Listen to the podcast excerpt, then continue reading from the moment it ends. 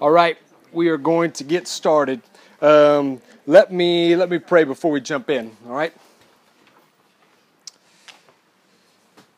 dear God, thank you for this chance again to be here together. I'm thankful to be back um, with with these guys and girls, and I pray this as we open up your Word that your Spirit would do the work in us, and uh, that you would give us a fresh picture of the gospel tonight as we dig into this really beautiful text. Um, that you would give us new eyes to see it and a new heart to love it and love you as a result of that. I ask you that in the name of Jesus. Amen. Amen. All right, so we're jumping in um, quick. We are in our uh, second part. We've actually spent, uh, you were in the same text last week, although we just had you study the first five verses. Anthony walked you through that. We decided as we started looking at this that this text is so rich. Even though it all goes together, we kind of split it in half, and we're going to read it all together both weeks. You read it last week, you read it again here, um, because we want you to see that it flows together, but it is so rich. There's so much in it. We probably could have done four or five weeks on this, but um, we decided we're going to do two weeks on it. So just to make sure that you're tracking with the flow of thought of what Paul has kind of started talking about in this um, in this passage. Back in chapter 3, Paul started defending and explaining his ministry. You'll remember, we've talked about it several times, that there are these kind of new teachers that have come into Corinth and have started drawing some people to themselves. And these new teachers, these kind of super apostles, have called into question Paul's ministry because he doesn't seem all that glorious, because he doesn't seem all that fancy in his speaking because he doesn't seem all that impressive when you look at him and the kind of lifestyle that he lives. He's always getting beat up and he's, he's not all that um, doesn't sound, at least when he speaks there in Corinth, like a real smooth talker. And so there are people going, I don't know if this guy's legit. And so Paul starts um, defending his ministry here in 1 through 6. Now, some of these new teachers were bringing in letters of recommendations from churches from like the East or whatever, saying, You know that this guy's good because look, look, I got this letter from this church back home telling you how awesome I am. And what Paul says at the beginning of 3 is he says, Listen, we don't need to do that with you because you yourselves are our letter of recommendation.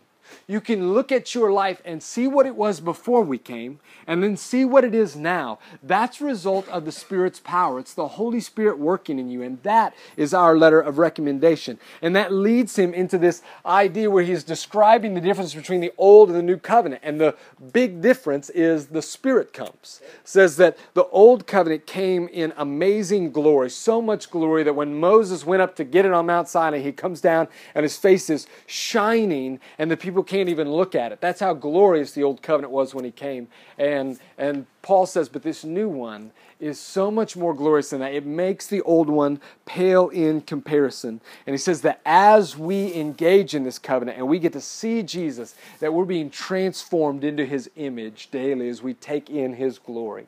And then he says, eh, as he starts in, or as he gets into verse 7 of 4, he says, It is so incredible that in order to keep you from getting mixed up about where the real beauty and power of it is, God sent it to you in a jar of clay.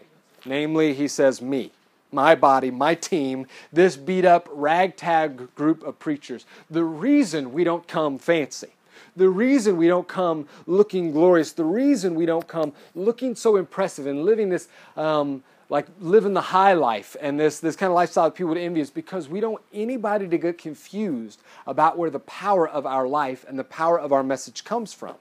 Um, it comes from the gospel, it comes from the work of the Spirit at work through us. And he says, and so I, Paul says, I'm okay with the fact that I deliver it in a beat up, worn down body for for two reasons. One, it highlights the gospel, but two, I've got a new body coming one day. And he says, One day I'm going to stand before Christ and be given a new body. But then that idea is what leads him into our thing before. When he starts talking about standing before Christ to give an account of all that he's done, it leads him into chapter 5, verse 11, where he says, Therefore, knowing the fear of the Lord, we persuade others, but what we are is known to God, and I hope it is known also to your conscience. We are not commending ourselves to you again, but giving you cause to boast about us, so that you may be able to answer those who boast about outward appearance and not about what is in the heart. For if we are beside ourselves, it is for God, and if we are in our right mind, it is for you.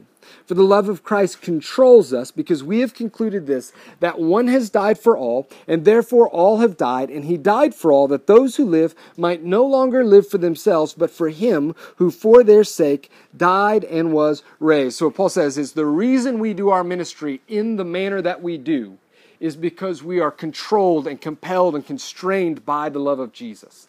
His love poured into us, and this recognition that He died in order that we would not live for ourselves but for Him. That's what causes us to live in the way that we do.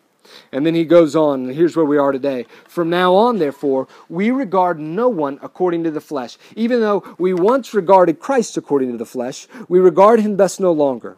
Therefore, if anyone is in Christ, he is a new creation. The old has passed away. Behold, the new has come. All this is from God, who through Christ reconciled us to himself and gave us the ministry of reconciliation. That is, in Christ, God was reconciling the world to himself, not counting their trespasses against them, and entrusting to us the message of reconciliation.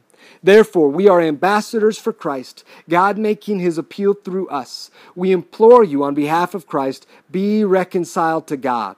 For our sake, he made him to be sin who knew no sin so that in him we might become the righteousness of God.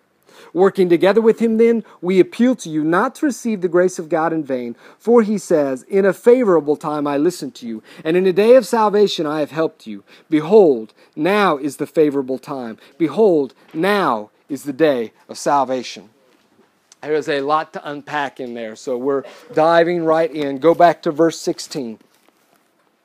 From now on, therefore, we regard no one according to the flesh. Okay, so in light of the fact that we believe Jesus died to, to give us this different kind of life in which we live for Him, not for others, he says, we regard no one according to the flesh. Even though we once regarded Christ according to the flesh, we regard Him thus no longer. Um, that word flesh, it's sarx in the Greek. I always remembered that because um, sharks eat flesh. Sharks eat flesh. That's how I remember that. So means flesh, all right? Um, and, and it is a kind of tricky word when Paul uses it. I read a thing the other day that said the NIV, I think the old version, I'm sure the new one too, has 48 different English words that uses to translate this word flesh.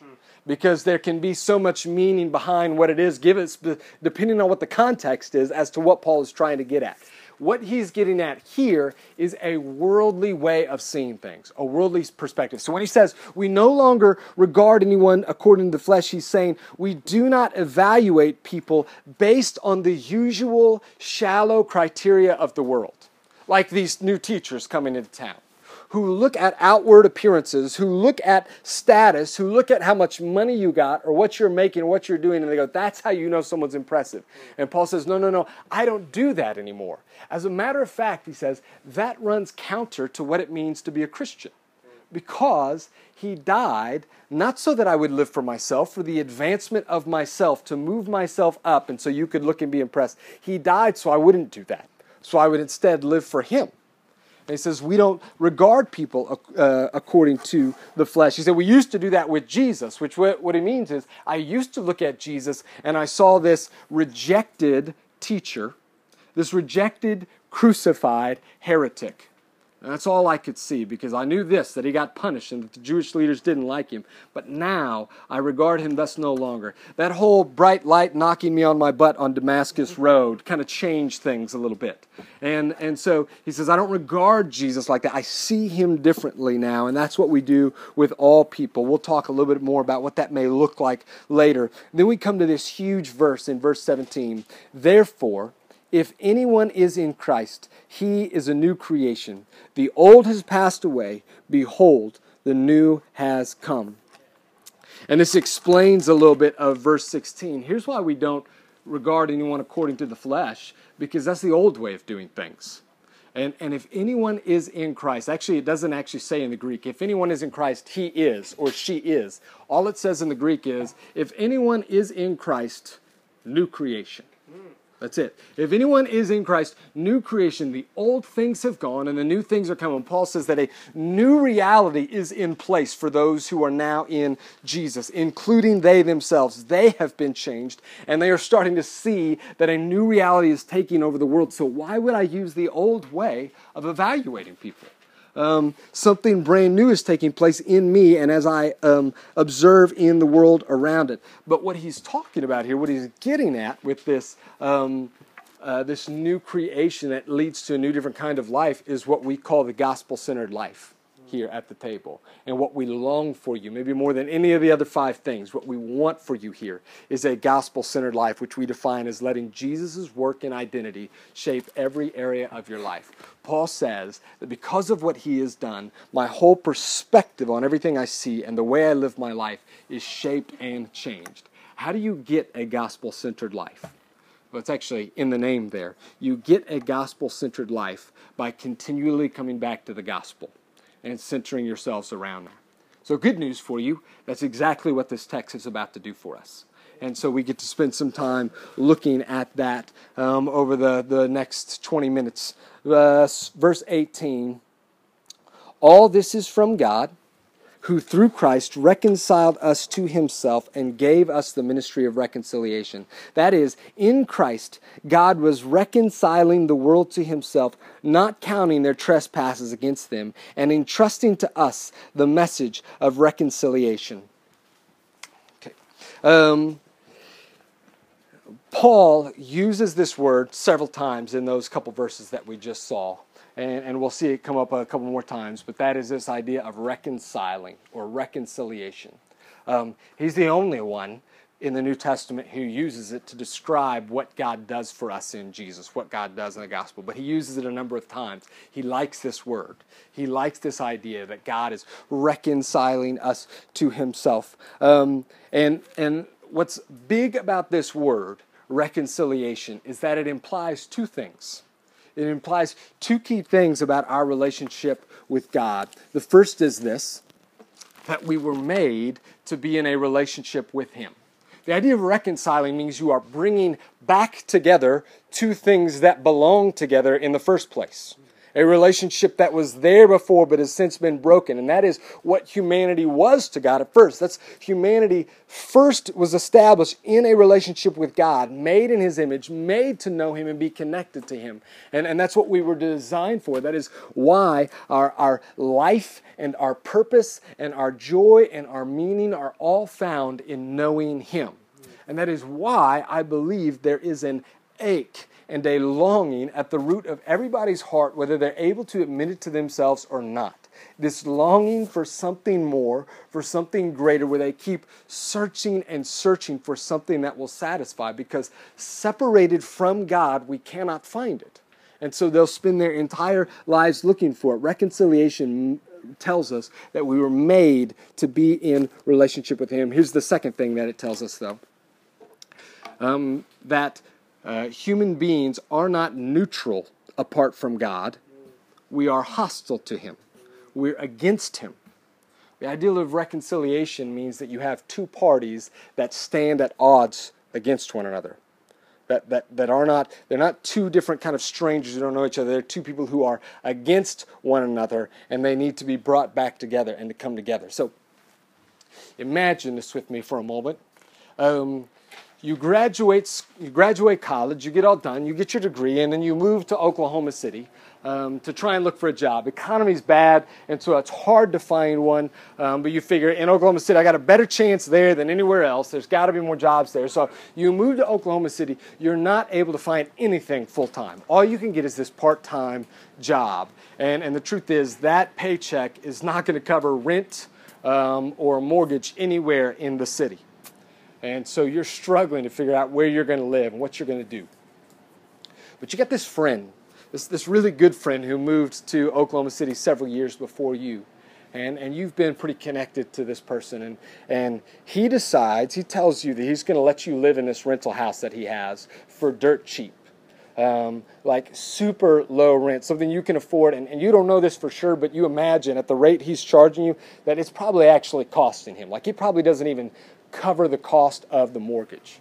And so you're so grateful, and you got a home to live in there while you're working a job, and you move into this house, and you begin to live there for a little while, and you end up there for a few months, and a few months turns into a few years.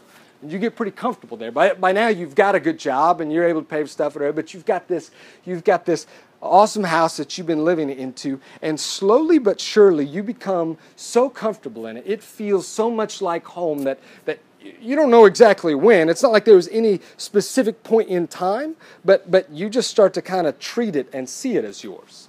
And, you kind of stop hanging out with this guy. You, you haven't really been hanging out with him for months, maybe almost a year now. You haven't seen him or done anything around him. And, and, and you don't mean to. It's not like you make this intentional decision. It's almost like somewhere in your head, it just gets in there that this is my home. I mean, I, I'm the one who's been living here for years. I'm the one who I'm the one who's been doing like little fix it up stuff and, and upkeep on the house. I've been mowing the lawn and all those things. And somewhere in your home it gets into your mind that this is your home. This is your house. You own it. And you decide, like you start looking around, you decide, I don't really like it the way it is. I think I'm going to do something new to it. And you decide you're going to start remodeling it.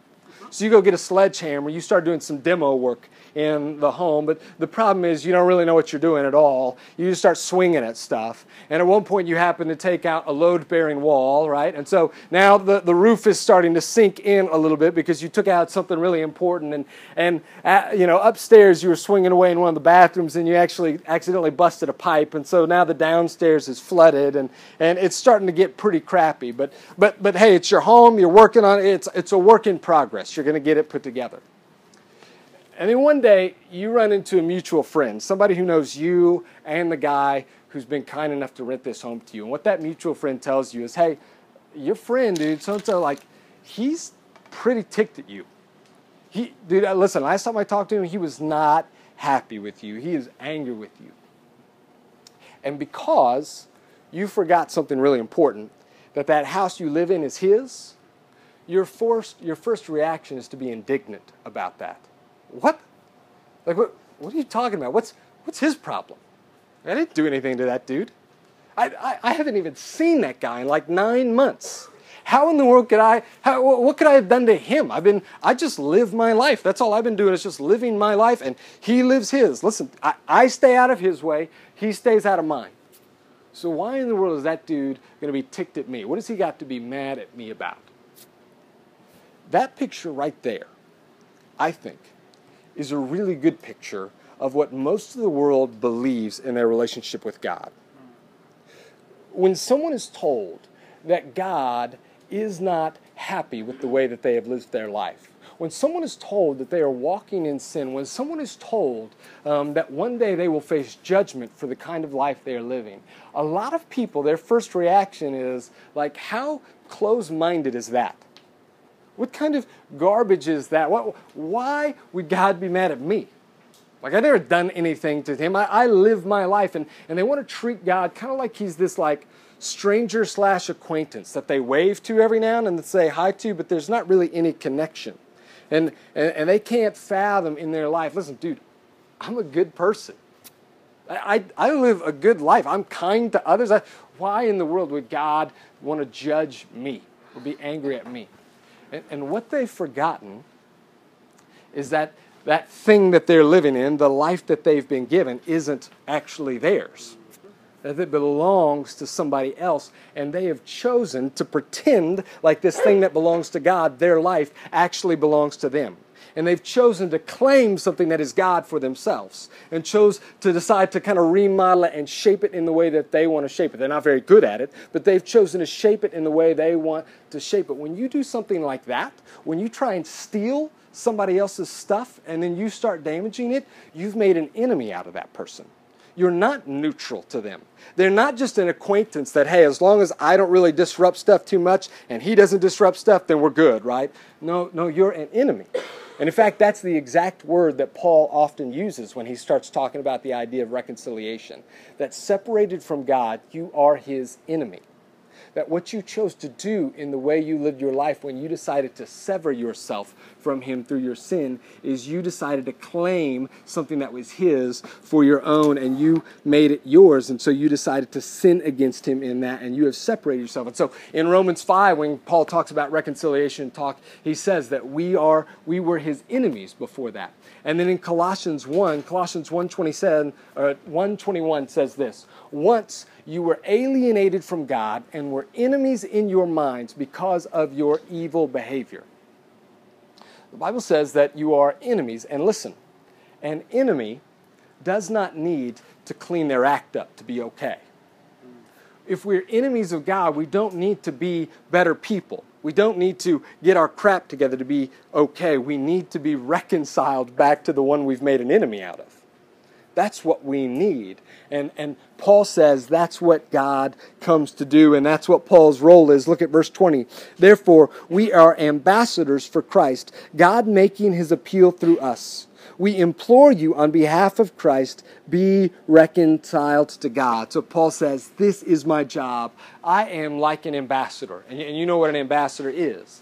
An ambassador is someone who goes to one country but where he goes, he is there on behalf of his home country. He represents the king in this land wherever he goes. And Paul says, What I am doing is I am going out to the world as an ambassador for Christ, as though God himself is making his appeal through me to you, saying, Be reconciled to me. Come back to me. Paul says, That is what my job is, that I, I plead with you to be reconciled to God. That is what you need. But that's complicated. This idea of being reconciled to God is no simple thing. It gets, it gets tricky. So one day you're sitting in this house this house that you've been living in and that you've kind of convinced yourself is yours. You hear a car pull up, and you look out into the front yard, you look out through the front window, and you see that friend, that old friend of yours, walking up the driveway. He's got a piece of paper in his hand. And the moment you figure out what that is, an eviction notice, your stomach kind of just drops. Your heart starts to sink. But then, but then your, blood, your blood starts to just boil inside of you. The nerve of this dude to show up at my house and try to kick me out of it. To, to come up here and pretend that what is mine is his. That he's going to come and try and displace me from this place. And sure enough, he comes and he knocks on the door and you open it up and he holds up the paper and it's exactly what you thought it was an eviction notice. And he says, Listen, this is my house. You, you haven't paid rent on this thing in years, and you've torn it up. And so you have until tomorrow to be out of this house.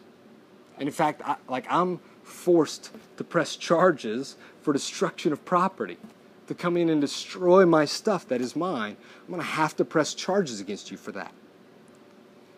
And you slam the door, and he starts walking down the driveway, and you're furious and you're so angry and you're ready to fight but you bit your tongue and you tried not to talk back. And then and then you glance out that front window again to see him walk and get into his car.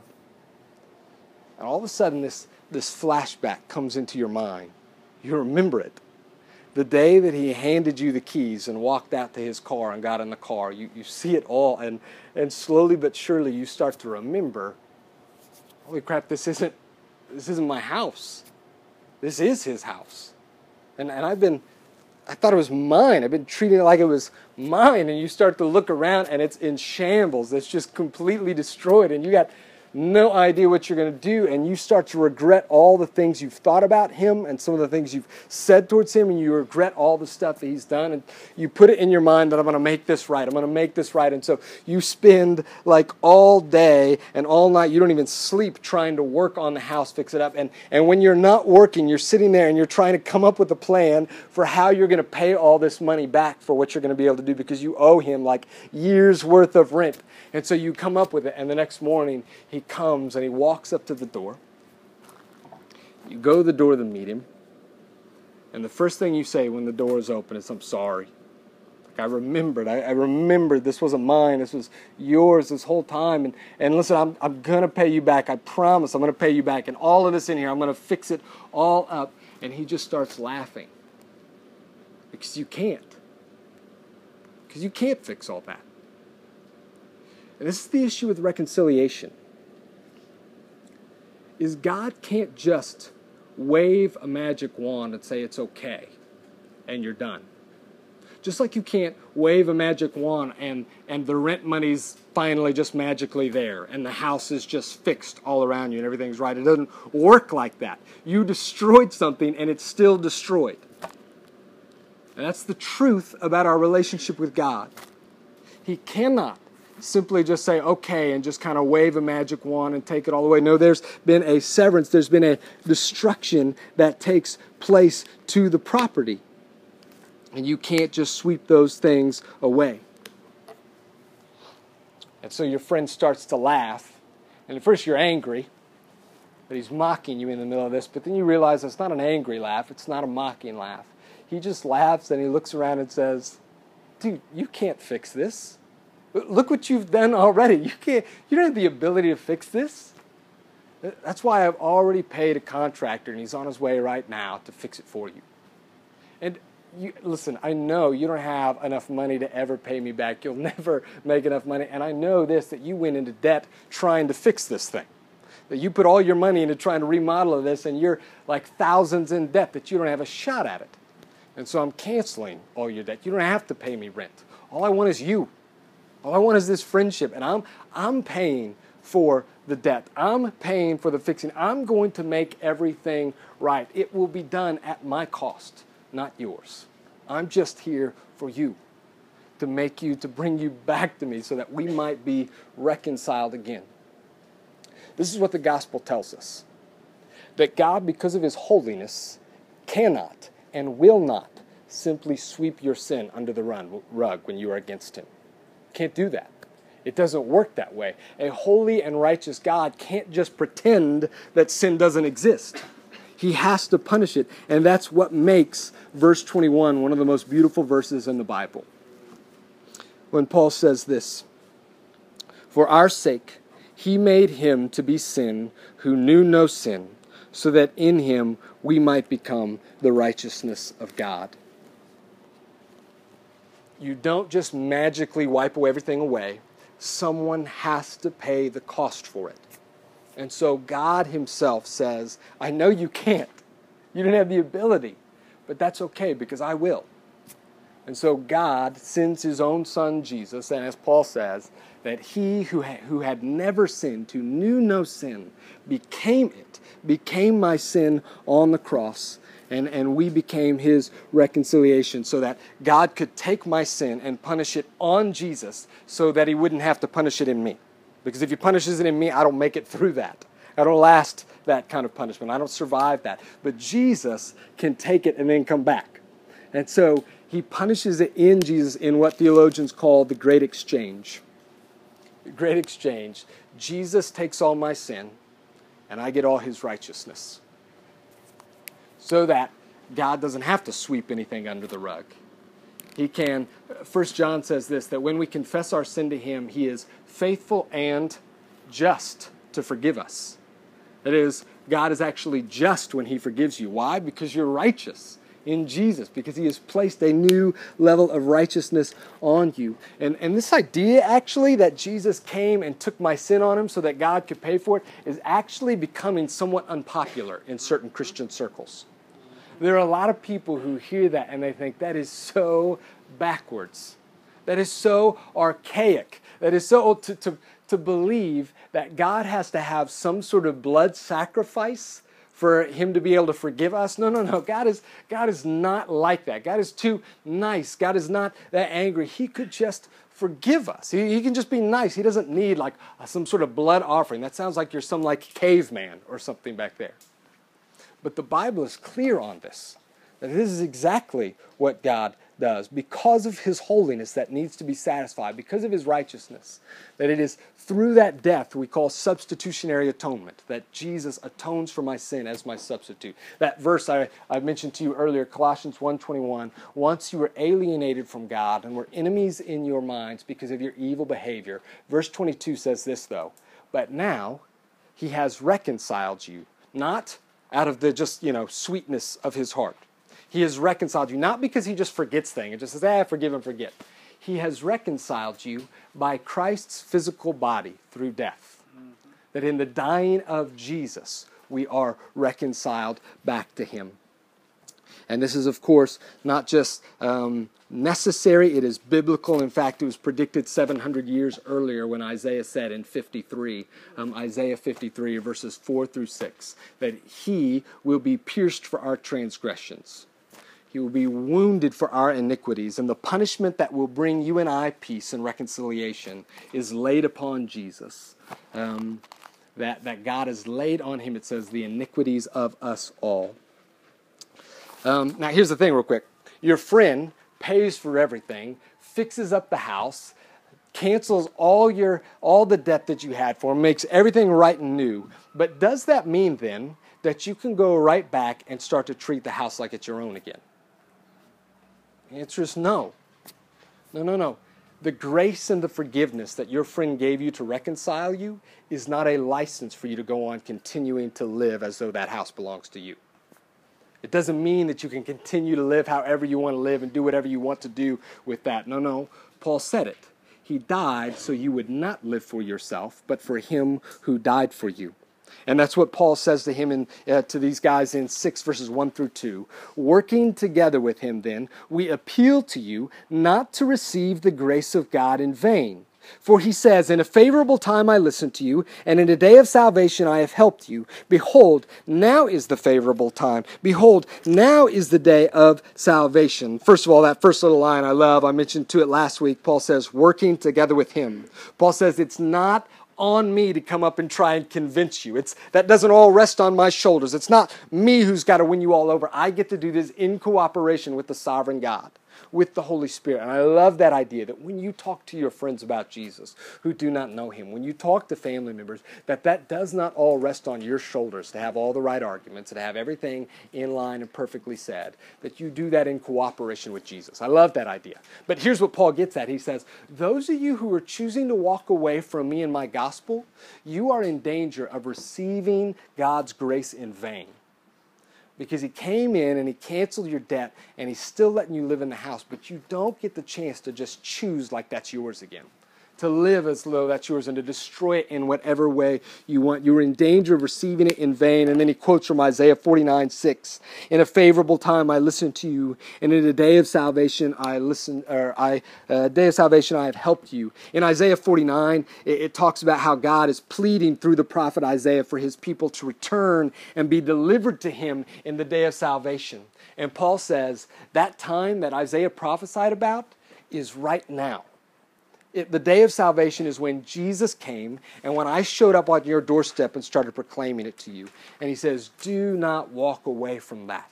Do not step away um, from the salvation that God has offered to you. Um, do not receive that grace in vain. Now, our lives belong to Him. And we are now meant to live those things for Him. The house is still His. So the question is like, what does it look like for us to do that? And how do we live this kind of new creation life that He has given to us? We'll talk a little bit about that in the next couple minutes, but for now, we'll take a break.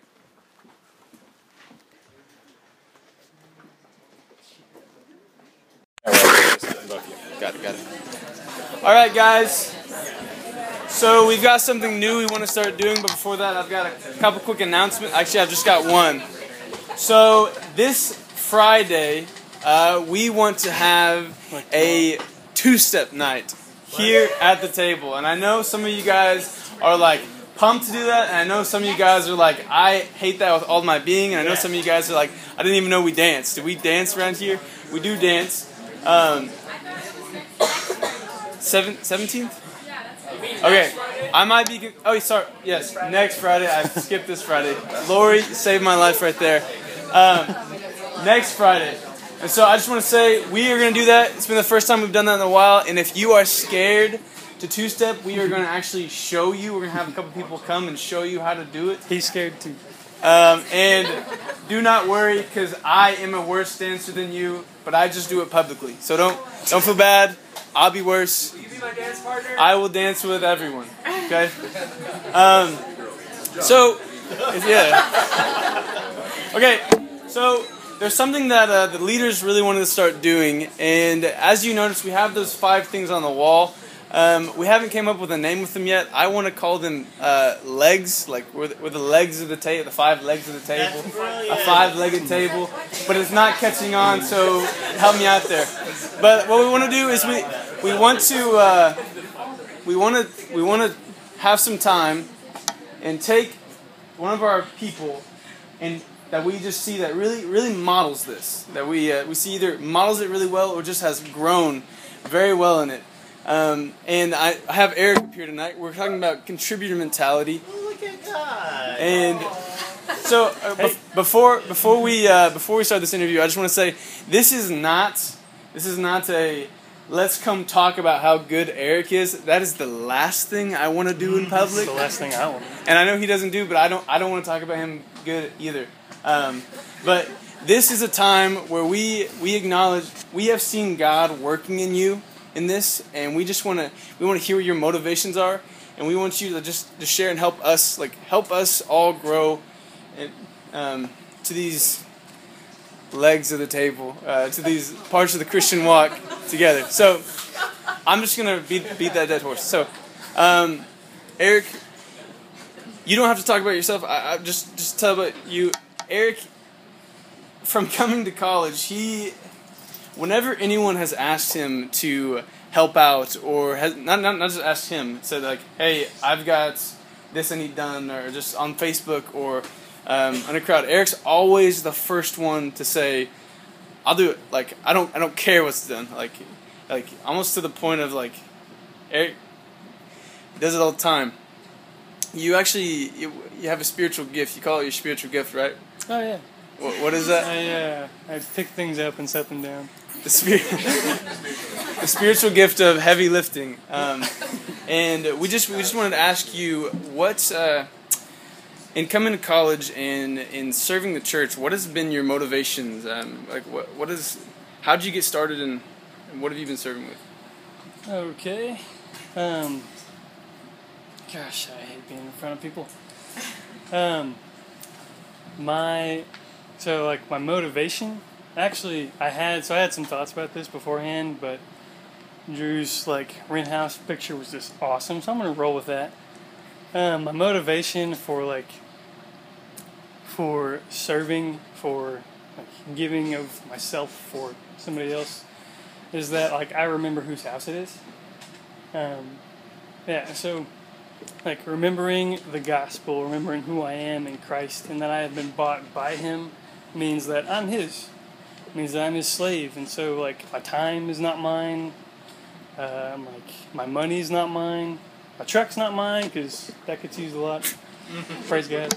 Um, yeah, like like I am not my own, and so whatever like like need arises, I have the capability to meet that to the benefit of my family and to the glory of God.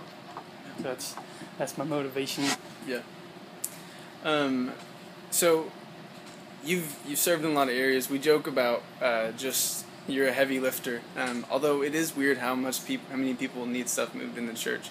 Um, but you've served in child's care. You've served. Uh, you've led groups of college students. Um, you've served at uh, men's men's encounter, I believe, too. Um, but where have you seen God move in your service? Where have you seen God move through your serving? Um, and where have you seen God move in, in your heart as you as you serve? So where where have I seen God move uh, through me? Um,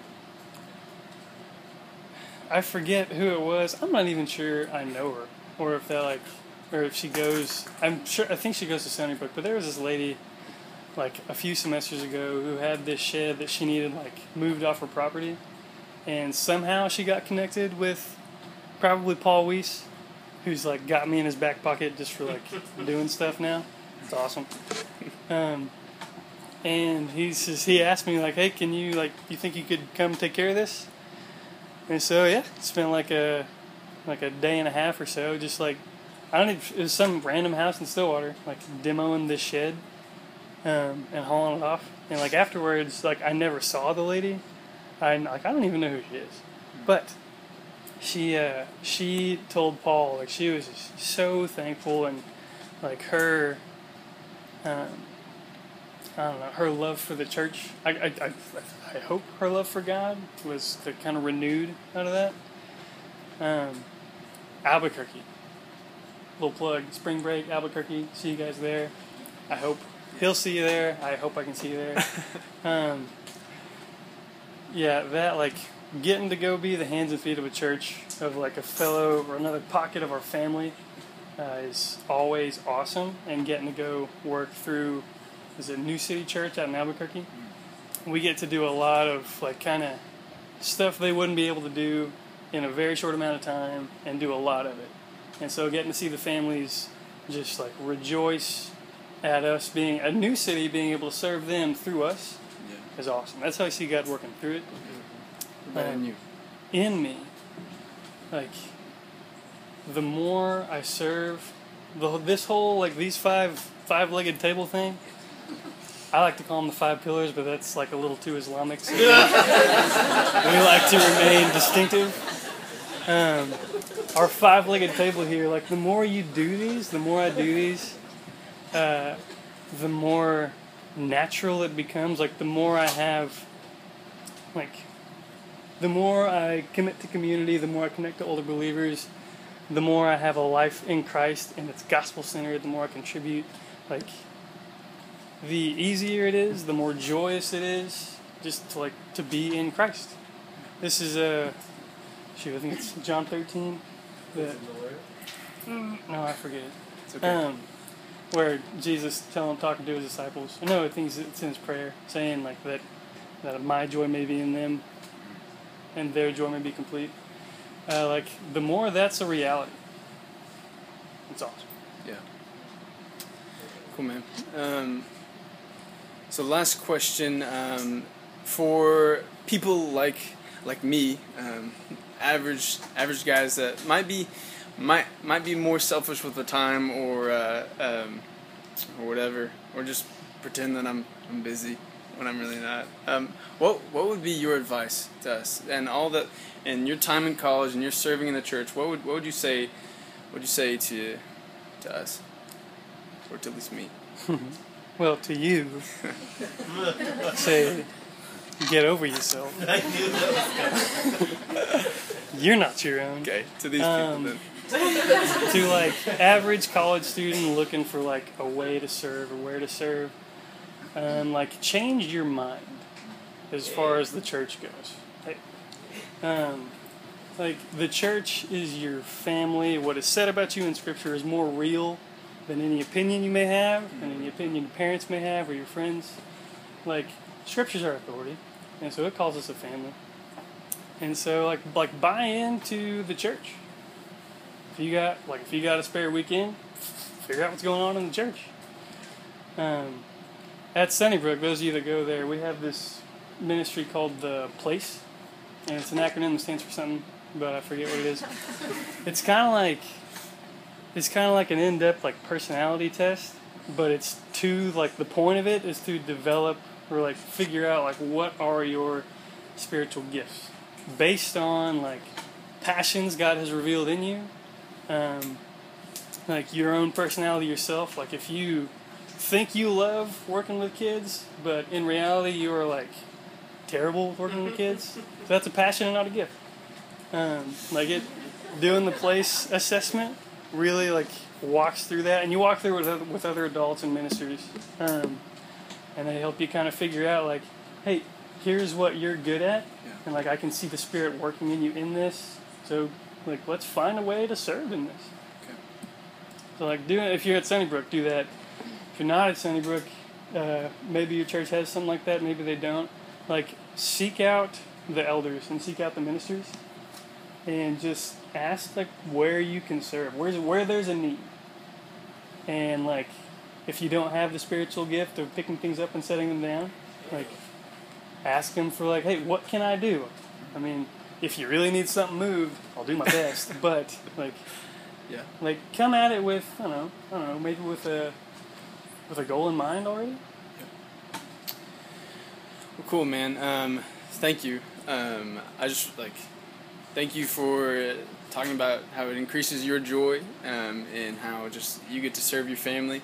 Um, we really like when looking to you, like you really do model this well. You like when it came to this, it was kind of like who do we get? Eric. Let's Eric is. We should have Eric talk about what it what it looks like to serve. Um, and really, when when we do this, it is not Like, look how cool Eric is. I promise you, that is don't. not my goal ever. um, but if anything, it is as a group, let us spur each other on to good deeds, and in this case, imitate Eric as he seeks to imitate Christ. So, thank you, Eric. Good work. Hey. so nerve Um, so I want to talk tonight about what I see Paul doing in this text, and it- really comes from my Bible. Where is it? I left. That's right here. It comes from about. It comes from my Bible specifically, not yours, but it's uh, chapter five, verse fifteen. It's it's a Paul. It's a verse we've been referencing. Paul makes this amazing statement that I think we need to memorize. Um, Drew's already mentioned it, that, but that that those who live um, might no longer live for themselves, but for Him. No longer live for themselves, but for Him. And so I want to talk a little bit about this idea of living for Jesus versus living for blank. And I want to explain the blank because I, I think literally the blank can be anything. Can be anything. I mean, it's it, there really is. It's it's either it's either self or um, it's you know fame, which is self, or you know, or it could it could even be others. Um, it could be it could be something noble. And I, and I and I I actually believe, no matter what you put in that blank, that ultimately it comes back to you. That ultimately it comes back uh, to me.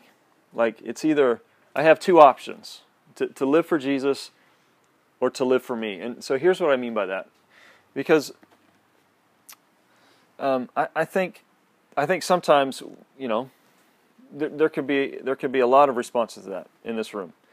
Some could could I, I doubt very many in here, but some could actually say, you know, of course I live for me. Who else is going to live for me? I have to live for me. No one else is going to do it.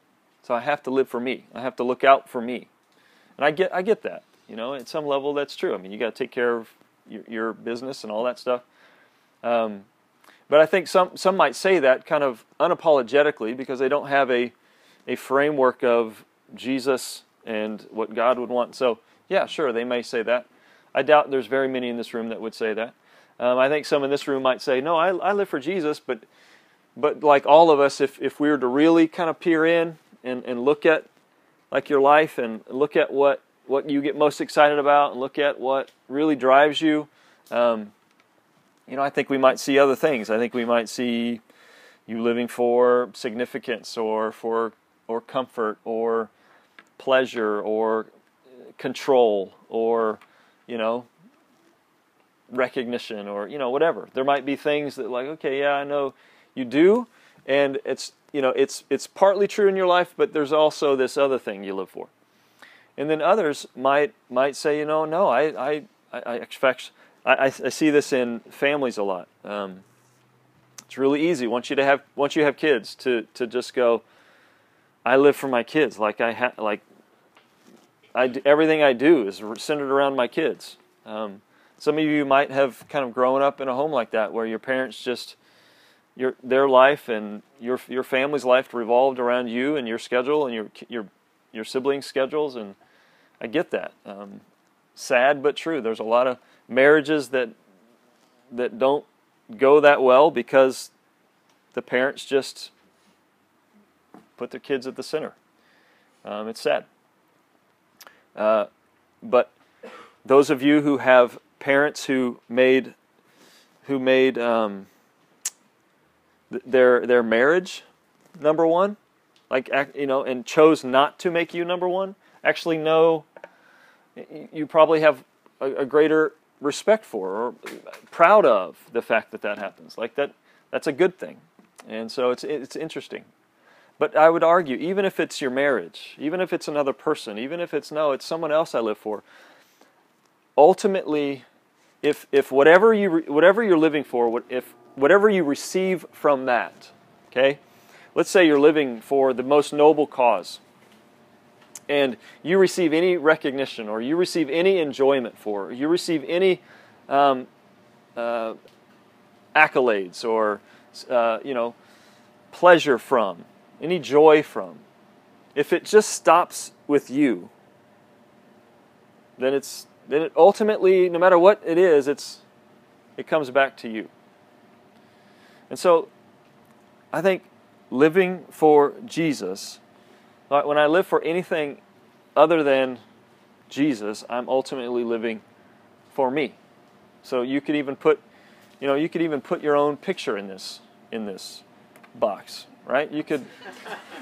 I mean, Alec could say, like this is this is Alex's. I, I picked his best picture on Facebook. Um, this is the best one I can find. But anyway, so like Alex, you know, Alec could say, you know, I, for Alec, it's I either live for Jesus or I live for Alec, right? I mean, Anthony says, I either live for Jesus or I live for Anthony. Okay, I had to stop there because I, I just, I, I could have kept going I, anyway, so I stopped. Um, and so, ultimately, it's me. Like, so I want you to say, I, I never do this. In, in fact, whenever speakers say, hey, repeat after me, I usually don't. Um, uh, but, but I'm going to have you say, the blank is me. Okay, ready? The blank is me. Yeah. The blank is me. The blank is you. I mean, I, I really do believe that's true. Like, whatever, whatever you're living for, if it's not for Jesus, if it's not ultimately um, whatever you receive from it, you're not giving back to Him, then it's ultimately it ends. It ends with me. It ends with you. It's it's it's kind of about us. Um, and and I I think Paul's I think Paul knows that and gets that. Um, he's getting at this. You know, there is a there is a lot of praise that can happen. There is a lot of enjoyment and satisfaction and recognition from from anything that we do or anything that we eat or any anyone that we help. And um, and I think all that's supposed to, as we receive it, it's supposed to be given right back to Him. I mean, I think that's how this works. And so I was trying to think of a, of a picture of how this works. And you guys have heard me talk about how I believe we're supposed to be like cups. And, and I believe that God is supposed to fill our cup. Okay? We need God to fill our cup. And as He fills our cup, we start to overflow into others. And, and we start to spill out into others. And so whatever God's doing in us kind of just overflows into others. I believe that's how that's, I believe that's how we're supposed to be in relationship with Him as we represent Him and, and reveal Him to others. As God pours in, He fills us up, and, and we pour out into others. And and most of most of my life as a as a pastor, the first ten years especially, I was like an I was a cup with a hole in the bottom. I thought I thought the whole goal was for God to pour into me so that I could pour right into others. And I never allowed God to like fill me up, and I was always on empty. So I was every time I was reading the Bible, I was trying to read the Bible to get something to pass on to somebody else. And and I, I struggled with this relationship until I realized, man, I'm not letting God.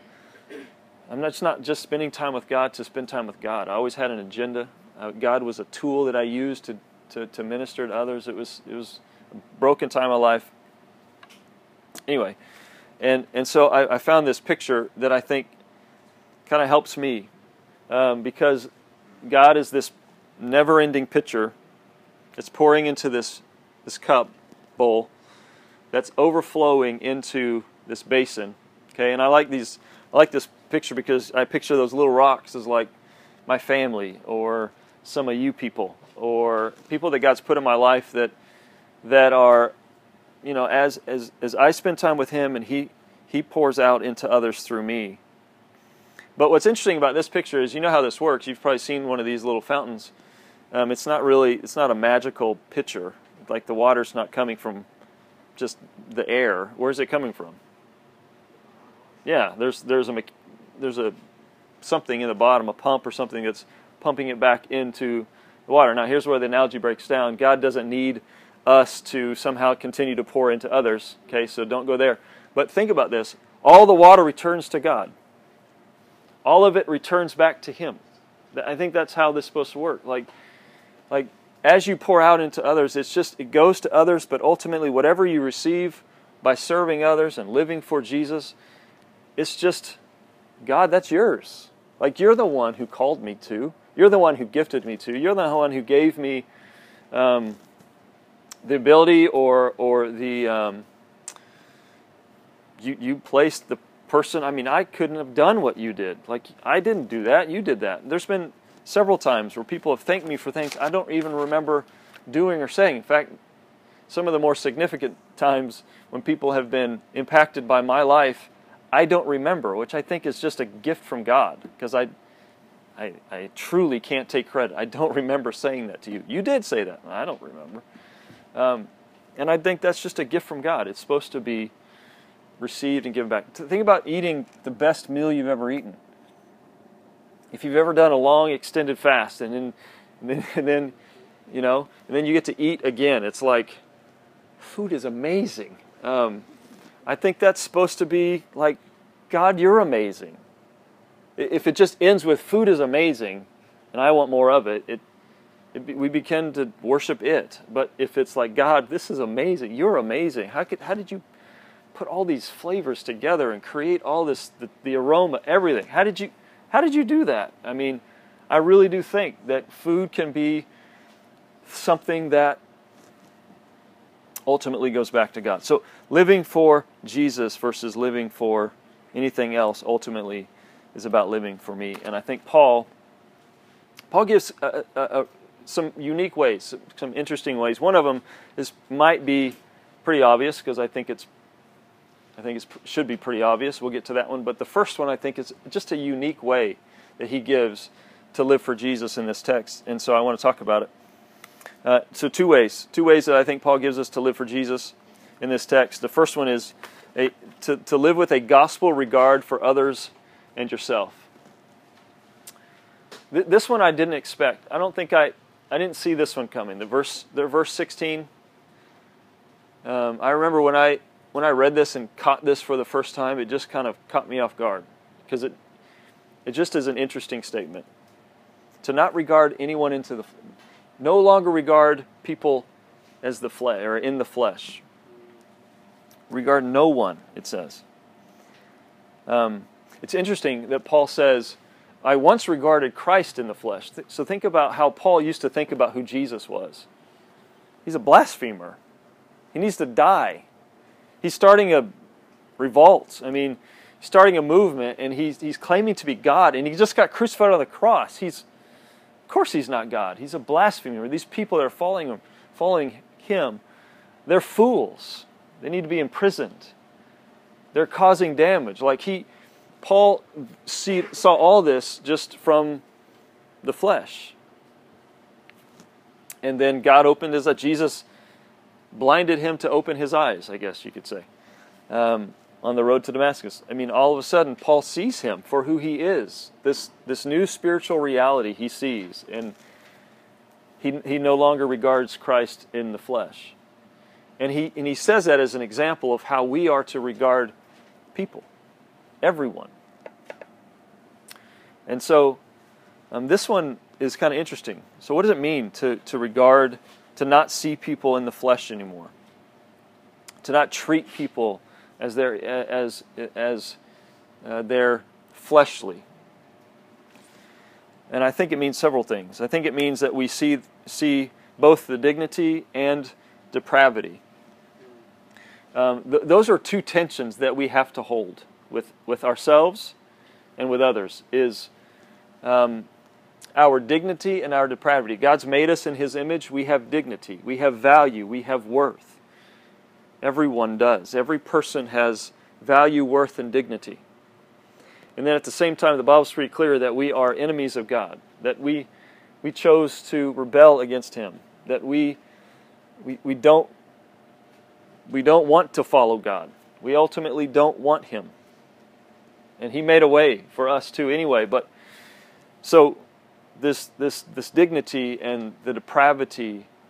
And I think having a gospel regard for people is able to see that and recognize that. And I think, think that's grace and truth. Jesus, it says in John, 4, John 1 14, Jesus came full of grace and truth. I think I think love is the integration of of grace and truth. Like true love, gospel-centered love is is this integration of grace and truth. Without without grace it's not really love, without truth it's not really love. And so Jesus comes in and he shows us how to love people in a way that's full of grace and truth.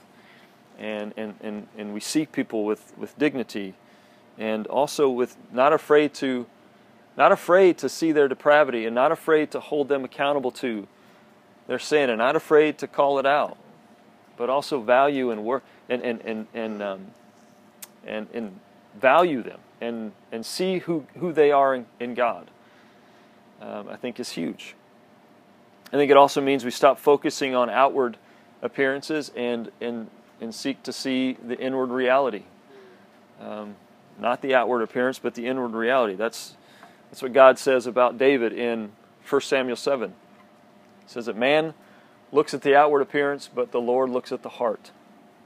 That's what the Lord sees, is the heart. And this past week, at last week, and when Drew, Rachel, and I were away at a conference in Dallas, um, there's a man by the name of Eric Mason. Dr. Eric Mason. He's a pastor at a church in Philadelphia, downtown Philadelphia, and uh, he's a big black man, and he was hot. Um, he hot, hot as in mad hot. Sorry, not hot and then the other kind of hot. That's a totally different kind of hot. He was he was he was upset. Let's just put it that way. That's that that if I could rewind, that's the word I would use. Um, he was. The, the, the, it's the pause after hot. That's what made it. That's what made it confusing. I, I understand. I understand. I get it. I get it. Um, no, he was upset, and um, you know, he's not the first I've heard say this, and and I and I and I think we needed to hear it. But he was he was speaking to a predominantly white audience. And this is a this is a man with a PhD in, in theology. Um, I, I, have a ton of respect for him. He is he's a smart dude. Um, he speaks gospel truth. I love his ministry, but he called us out, and he basically said to the white brothers and sisters in our in our in the room. There's about 3,000, 3,500 of us, I think, mostly ministry leaders, pastors, and, and such. And he basically said, Your silence is agreement. Um, and I, you know, I needed to hear it. I, he, he, he threw out a lot of things, and honestly, a lot of things that, that I don't necessarily think that our ministry is guilty of, but I think sometimes we, when it comes to racial issues, when it comes to treating people based on the color of their skin, I think we just kind of assume, like, you guys all know that's wrong, right? Look, you all know that we shouldn't do that, right? And and I think we kind of sometimes assume those things without saying them. And um, and so it really, it, you know, I was tempted to go, well, you know, think about my context. But I, I quickly re- remembered a conversation I was having with a young lady here on campus. This this girl, young woman, she she was we were talking to her about becoming a leader. This was a couple years ago. Her name is Arnisha. How many of you remember Arnisha? Okay. We love Arnisha. So we were talking to her about becoming a leader, and she's a proud black woman from Oklahoma City, and, and we were asking her, like, how, you know, I've seen some things. I've seen her struggle a little bit in our ministry. I remember being on a mission trip. Drew and I remember this. Um, we were on in Albuquerque, and uh, a girl, we were in a van, and a girl made a, a comment that was dumb and, and racial. I mean, she kind of quoted her what her dad used to say about neighborhoods like this and blah blah blah, and it was it was ignorant. And and Arnisha just said, "That's wrong." And so someone kind of quickly came to her defense, like, "Well, you know what she's saying is," and actually the person that came to her defense was was a black student, and and so Arnisha said, Yeah, I understand what you're saying, but what she said is wrong. Don't defend that. And she handled it great. And Drew and I were like, Yes, because I don't know what, you know. Um, but so I, we asked her about that moment. We asked her about, you know, if she struggled with that here at the table, and she said, you know, you know, I don't, you know, I don't experience it here at the table, but I have experienced it on campus. And she des- described um, people driving by in trucks, usually, um, yelling racial slurs at her, calling her names. I, ju- I just like, okay, wait, on like college campus here, like I could see like old people. I could see, you know, grand, my grandparents' generation be, just being ignorant. But young, like college age people, you're kidding me. I, I didn't believe it. And she's, yeah. And she would describe several times being, you know, being yelled at and being called names and different things. I just, so, I mean, I don't understand it. Um, it it's shallow. It's it's it's ignorant. It's it's wrong. It's foolish at best. It's wrong. It's sinful to think someone, to treat someone, or to look at someone based on the color of their skin. It's just it's idiotic. I don't I don't understand it. And Paul's calling us to treat people as not in the flesh, like as as followers of Jesus, we see people differently. We see people the way God sees them. That's that's what he's calling us to. I also think this gives me an opportunity to talk about something else that that that I, I've felt and wanted to talk about, didn't know how, but I think God is a, there's an opportunity here. This is a little dad moment, okay? So I'm a I'm a act like a dad. I I'm old enough to be most of all of your ages, you know, all of your dads. All of, wait, I'm old enough to be your dad. I'm old enough to be. I'm old enough to be. Who knows? Your grandpa. I don't know. Um, you guys like the the freshman class is is born the year I got married, so it's really weird. Um, but a dad moment here. You know, it's also not just color of the skin, but size and shape. Um, and so, I, I have two daughters and I drive um, my oldest daughter. She's now in high school, and so she's learned how to drive. So we drive into the parking lot, and she pulls in, and then I get out and come around. She goes in, into the school, but I, every every morning I see just high schoolers walking across the parking lot, and just the other morning I just was praying, thinking about um, how hard it may be, how hard it must be, especially for young women. Um, to just struggle with how they look, to look in the mirror and to struggle with how you look, to, to, to wish you wish you looked different, to wish you had less of something or more of something, and and um, you know, my daughters are, are getting into that age where they're you know starting to care more about the, the way they look, and you know, luckily my oldest, she doesn't, so as far as I can tell or see, she doesn't have that she's not wrestling with that. But I could see my middle daughter getting to a point where that becomes something she's stressed about or, you know, worried about or insecure about. Um, just kind of based on her personality a little bit. But, I mean, what Paul's saying is like, not only do you regard no one else according to the flesh, but like yourself as well. Like you see yourself the way God sees you. And, and, like it's it when the outward appearance starts affecting your understanding of the inward reality, I think that's a problem. So I, I want to call you to just knock it off. I want to call you to stop it. Like, like it doesn't help. When when the external affects your understanding of what's internal, I think that's a problem. It should be the other way around. It should be recognition of what's internal that that affects the external. And and so, yes, I think there should be um, a, I'm, you know, this is the body God's given me and I'm going to do my best with it. Okay, yeah, I think that's good. I also think there's an obsession with wanting our bodies to look a certain way. That's just silly. Wanting, if, if you want to look other, something different than the way God made you, then you're, you're, you're, what you're saying is to God, God, what you gave me is not good enough. I want something else. And this is wrong. It's just, I mean, just imagine sitting before God and saying, God, yeah, you were wrong in this. You gave me the wrong whatever. I just think that's a silly. That's when you get into God's presence, That'll be the furthest thing from your mind. So let let the truth about who you are in Christ like dictate how you how you view yourself and work from the inside out.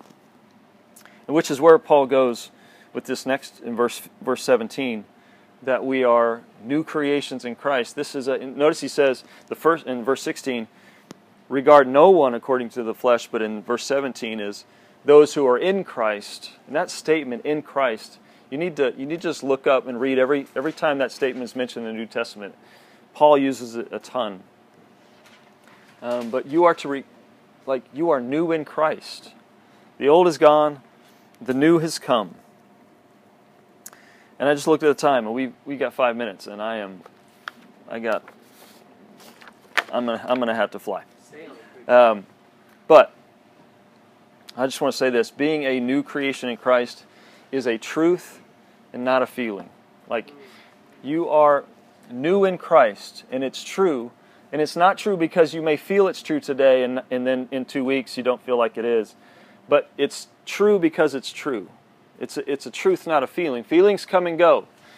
Your, you may feel, you may have a spiritual high, and that doesn't change when that spiritual high goes away. That truth doesn't change. Like you're new in Christ, which means that you get to wake up tomorrow and go, if you are a follower of Jesus, you get to wake up tomorrow and go, okay, no matter what I did or thought or how I was yesterday, how I act yesterday or last night, today I'm new.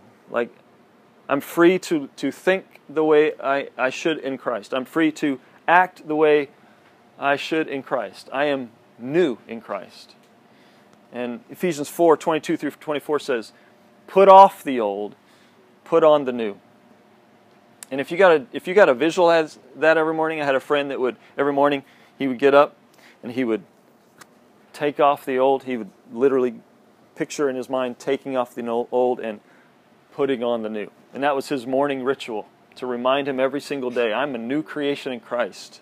And I'm going to live like I'm a new creation in Christ. You are new. You are free from the bondage of sin. You are free to, um, to rely on the Spirit's strength to help you make, help you think right and, and make right decisions. Um, you're new. You're free. Here's the second thing I want to talk about quickly that we are as we're to live as ambassadors of reconciliation. We're, we are ambassadors of reconciliation. I looked up um, this word ambassador, and it's kind of an interesting word. I'll get to that. I want to, I want to skip. I don't want to skip over this this little part here, but um, I, I said earlier that you know living for Jesus it it changes the way you think about it everything everything you receive you just give right back to him i think that it also changes the way you love people because you no longer love people to help them feel better about themselves or to help them like like you think about the people that you love think about the people that you love think about the, the way in which you love them and why you love them and what you hope happens when you love them. And I think the gospel changes that for us. I think it means, I believe it means that when I love someone, my hope is that they would grow to love God more. As a result of my love, that they would desire and take steps and grow to love God more. And, and, and I think that's what it means to be a minister of reconciliation. That that my, my being in relationship with you hopefully helps you to take steps closer and closer to God. Whether you remember me or not, doesn't matter. But that you grow to love God more. Because when they grow to love God more, they're going to love all the right things. They're going to love themselves better. They're going to love others better. And we're called to be reconciled as we are reconciled in God. We are called to be reconciled, and then we go out and we we help reconcile others. And so here's some questions to ask um, for you to think about. Um, specifically, how you're loving those who aren't reconciled with God. Um, are you praying for them? You praying for them to be reconciled with God? Um, have you talked to them about what holds them back from being reconciled with God? Have you asked that question? So, what's, what's stopping you from giving your life to Jesus? You could ask anybody that question. I, I think they would have an answer. I don't believe in Jesus. I don't. I think you Christians are crazy. I mean, I would assume they have an answer, but ask them.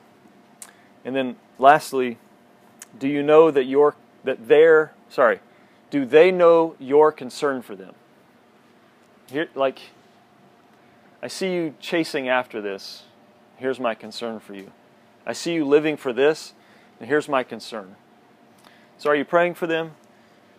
Do have you talked to them about what holds them back from following Jesus, being reconciled with God, and do they know that you're concerned for them, that you care and are concerned?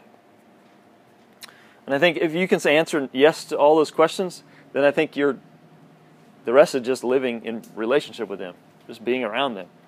If if if not, then maybe you have some steps to take. Um, this idea of ambassador is interesting, but one of the things I, don't want I can't read all of it, but one of the things that really stuck out at me was the number one job of, a, of an ambassador is to the number one concern of an ambassador is to always keep the best interest of their home nation. And that's that kind of surprised me because I expected them to say the, the number one concern is to is to present the home nation and, and their policies and everything to the people in the right way. Like, like the people that they're living around, that, that should be their number one concern. And an ambassador's job, okay, you think about an ambassador in China or in Japan or in wherever, their number one concern is to carry out their home nations like their their best interest.